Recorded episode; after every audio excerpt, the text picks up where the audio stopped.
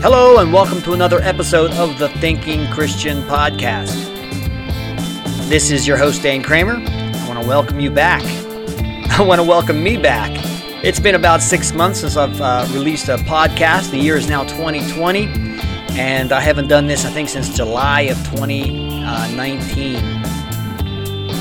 I apologize for being for being away from the microphone for so long, and um, I just got busy just got busy, and uh, the longer I was away from the mic, the easier it was to stay away from the mic, and I apologize for that. I do thank uh, the several listeners who've reached out to me to find out what was going on, which kind of makes me feel encouraged that uh, people were wondering where the podcast was, and we're, we're listening to it. I hope to think that I'm back now. My, my goal originally was to release one podcast per week. For a while, I was doing that. Then I started missing weeks here and there, and just got behind, um, and so I want to get back to it. And uh, my, actually, my wife bought me a brand new microphone for Christmas, and so I'm using this mic. Hopefully, that'll improve improve the podcast quality from this point on. So uh, yeah, we're gonna try to do one a week now. Uh, try to move forward. Uh, it's not that I don't have anything to say. It's just that uh, I don't have the seem the time to say it. it. It just takes time to record a podcast to find some quiet time during the day when there's no noise in the house and I can record this podcast and then I got to get edited and uploaded and so on and so forth. I'm not trying to make excuses. I'm just making excuses, I guess. But uh, in any event, uh, I hope to think that I'm back. Uh, if you'd like to know more about me or this podcast, just go to thethinkingchristian.us. There you'll find uh, all of the previously released podcasts. You can feel free to listen to those um, as well as uh, other resources are on the website you can download, you can read. I've got some articles there and things like that, some other interests. So feel free to browse around the website uh, and uh, leave a comment if you'd like. If you don't like it, leave a comment. Uh, and don't forget to subscribe to the podcast. You can do that from Apple, iTunes, you can do that from Google Play, from Stitcher, and uh, just get on any kind of podcasting app, and you should be able to do a search for The Thinking Christian and find it and subscribe so that when I release my next podcast, which I hope will be in a week, you'll be able to get it. All right, that's enough introduction. Um, this uh, year, I want to start off the podcast with what I think is a very, very important theme, and that is the kingdom of God. Um, you know, I've done this in both Sunday school classes and in Bible studies, home Bible studies. I've asked uh, people, "What is so? What is the kingdom of God?" And uh, the most commonly received response that I get is the kingdom of God is heaven. I mean, that's where we die. Well, excuse me, that's where we go when we die. Uh, the kingdom of God is is heaven, or sometimes the kingdom of heaven is heaven. And um, I'm not disputing the fact that that might be seen as a kingdom. Um, it might even be part of the kingdom of God. I'm not really sure about that, but I think that kind of answer, that attitude, really uh, shortchanges the whole subject. There's a lot more to it than just that. And so I want to share my thoughts on this. Again, you don't have to agree with me. I, I, can't even think of a reason why you'd want to. I'm just sharing my opinion, and I'm nobody. Um, so, uh, you know, but it might give you something to think about. So, um, well, let me first start off by saying I believe that the phrases kingdom of God and kingdom of heaven are synonymous. I think they mean the same thing. And I say that because if you look up in the parallel passages in the Gospels, for example, if you go to Matthew chapter 4, excuse me, Matthew chapter 13, and Mark 4. If you go to Matthew 13 and Mark 4, you'll find a list of parables that Jesus taught. They're, they're, they're, collected in those respective chapters by these authors. And if you look over them, you'll find that these uh, parables are really the same parables. It's the same teaching. So uh, we have obviously a parallel passage between Matthew and Mark in these, these chapters. And in Matthew's version of those parables, for example, in the, um, the parable of the sower, uh, he starts out by saying that the kingdom of heaven is like a uh, excuse me yeah the kingdom of heaven is like a man who sowed good seed and he goes on and talks about it.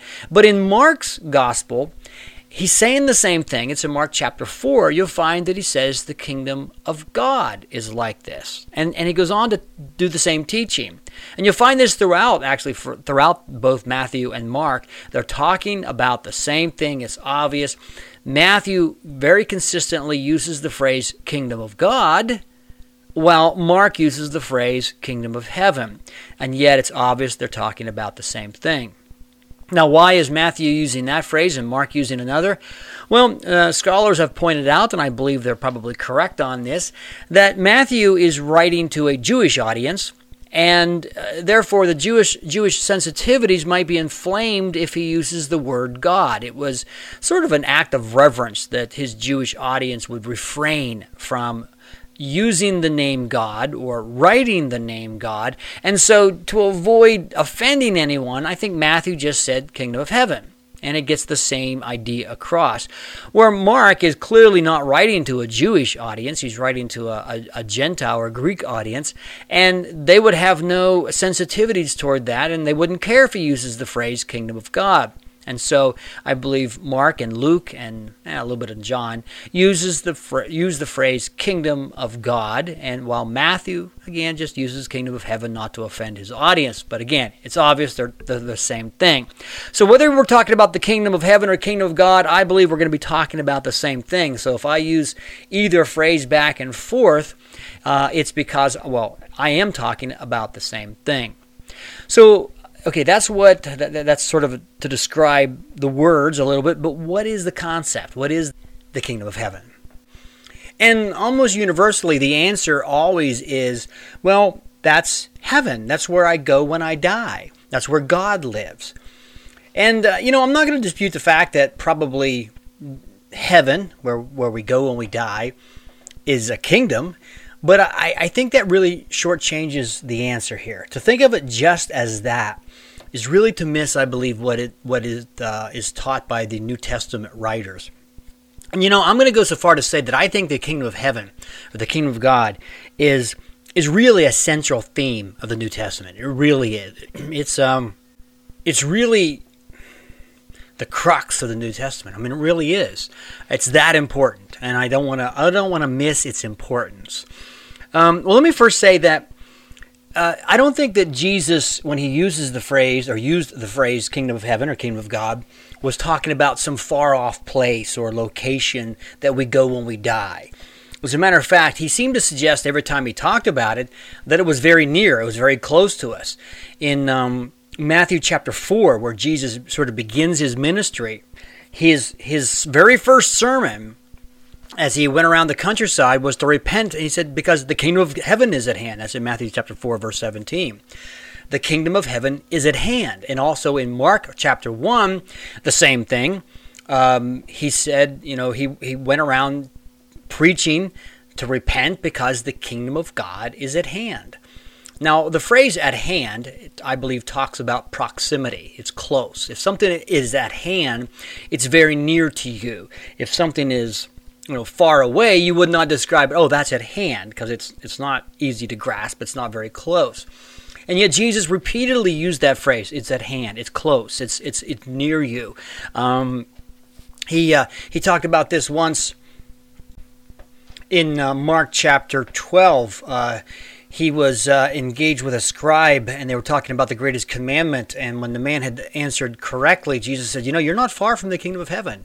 You're you're very close to it. You're you're scratching its surface. Uh, you're right there.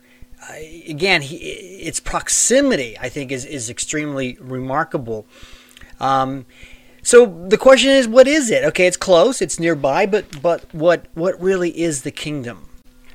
Well, in uh, John chapter 18, I think we have a glimpse a little bit of this. Uh, Jesus is, is being interrogated by Pilate.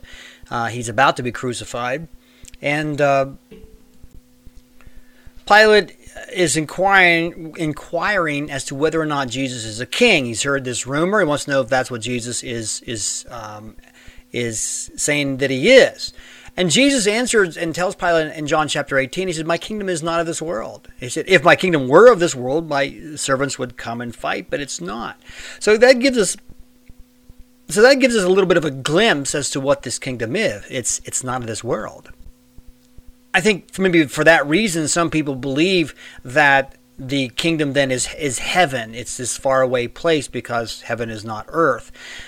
But I don't think that can really fit all of the scriptural references because Jesus talked about how close it was. Um, and also for the ability for people to see and enter the kingdom. I mean, you might remember in John chapter 3, he told Nicodemus, he said, You're not going to see the kingdom until you're born again. Um, you know, that's the only way for you to see this, this kingdom. This kingdom that is now and present, not one future, but one now. You're, you're going to see it. Okay, so what is it? you know, I keep batting around, I suppose it sounds like, and I'm not really answering. And I guess I'm not answering it because I don't know of one particular verse that spells out exactly uh, what I see in this this question of what is the kingdom. So let's put it this way: I believe that the kingdom of heaven or the kingdom of God is is the rule of God. It's it's God's government here on earth. It's present. It's it's real. Um, it's not of, of this world, I mean, it's not from this world, it's from another place, but it's in this world. It's something that we can grasp, something we can enter, something that we can see, figuratively speaking. Uh, when I say grasp, uh, figuratively speaking, I don't believe we can literally with our hands grasp it or see it with our, um, our eyes, but it is something that we can live in. We can, we can experience the kingdom of God. In uh, Colossians chapter 1, we read that uh, Jesus has already delivered us from the power of darkness and conveyed us or translated us into the kingdom of his Son. And so that tells me that this is something that has already been done. So, for those of us who are Christians, followers of Jesus Christ, we have already been translated. We've already been conveyed into the kingdom. So we are in it now. This is not future. This has already been done. It's been past for those of us who are Christians. Now, every kingdom has to have a king, and of course, the kingdom of God does. It's God. God reigns, or, or you could say Jesus Christ has been uh, seated at the right hand of God and is reigning. So we have a king. We have a king in this kingdom, and those of us who are followers of Jesus Christ are already in the kingdom. And our citizenship in this kingdom, I believe, should uh, override any other kind of citizenship that we have. Now, I live in the United States and I was born in the United States, so that's make me a citizen of the United States of America. But we have a, another another citizenship, I think one that uh, transcends and overrides the citizenship that we may hold for our country. Uh, for example, in Philippians chapter three, Paul tells us that um, we have we our citizenship is in heaven. So we this kingdom is where we belong. Those of us who are Christians are actually citizens of heaven, and that I believe should. Um, transcend or override any kind of earthly citizenship that we have here. For example, as I said, I'm a citizen of the United States, but I'm also a citizen of the kingdom of heaven. That's where my real citizenship lies, and that's where my allegiance is uh, lying. Um, I'm, I'm not saying that I'm anti American, but I'm very pro citizen of heaven. I mean, that's where my citizenship lies, and that's where my focus has to be. Each and every day as I wake up, um, I, theoretically, I'm not saying I do this perfectly, but I mean, it really is uh, an overriding theme in my life is that I see myself as a citizen of a king. I have a job to do while I'm here. I'm no longer from this world, although I'm in it. Uh, I'm now belong to another kingdom, uh, and I have a job. I have a purpose. And you see, I, I think if we start to see the kingdom as something we belong to now, something that's expanding, something that it's growing, something that um, uh, that we have uh, an allegiance to, it will begin to change our outlook, as opposed to being something that we are just going to achieve when we die. Uh, that that really, really, as I said, short changes what this is about. The kingdom of heaven is something, if you're a Christian, that you and I belong to actively now. It's part of our lives. And as a result, we should live for the kingdom. We have a king. Um, we we have to, uh, you know, do the do do the bidding of our king, follow the rules of our king, and live as if we have an allegiance to that king. Now, the unique thing about this kingdom is that it, I mean, it has no geographical boundaries. I'm standing here in my office, I'm looking at a world map. I have a, a, map on my wall of the entire world, and I can see all the national boundaries the United States and Canada to our north, and Mexico to our south, and then across the, the entire globe, the national boundaries. The kingdom of heaven doesn't have those kind of boundaries. I mean, I suppose it has boundaries, but not those kind. Uh, the boundaries are more spiritual. Um, for example, the boundaries could you know, it goes as far as the Christians do, I suppose, in one respect. And, and we are to gain not ground, but hearts, uh, the hearts of men. Um, this is our job. This is what we're called to do. We're to expand the boundaries of this kingdom. Again, not geographical boundaries, but boundaries of people. Um, you know, to, to win the hearts and minds for Jesus Christ of people. And when we do, the boundaries of this kingdom continue to, to grow and to be established in new territories. Um, and it's not like other religious um, purposes. For example, I'll just kind of compare it to the to the Muslim expansions.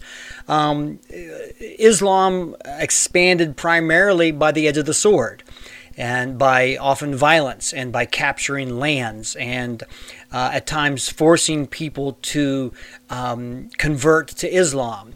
Of course, Christianity has no desire to force a conversion. Um, you, I don't think you even can force a conversion because it's about winning hearts. Um, you can make a person say certain words, you can make them confess something with their lips, but that doesn't mean you've captured the heart.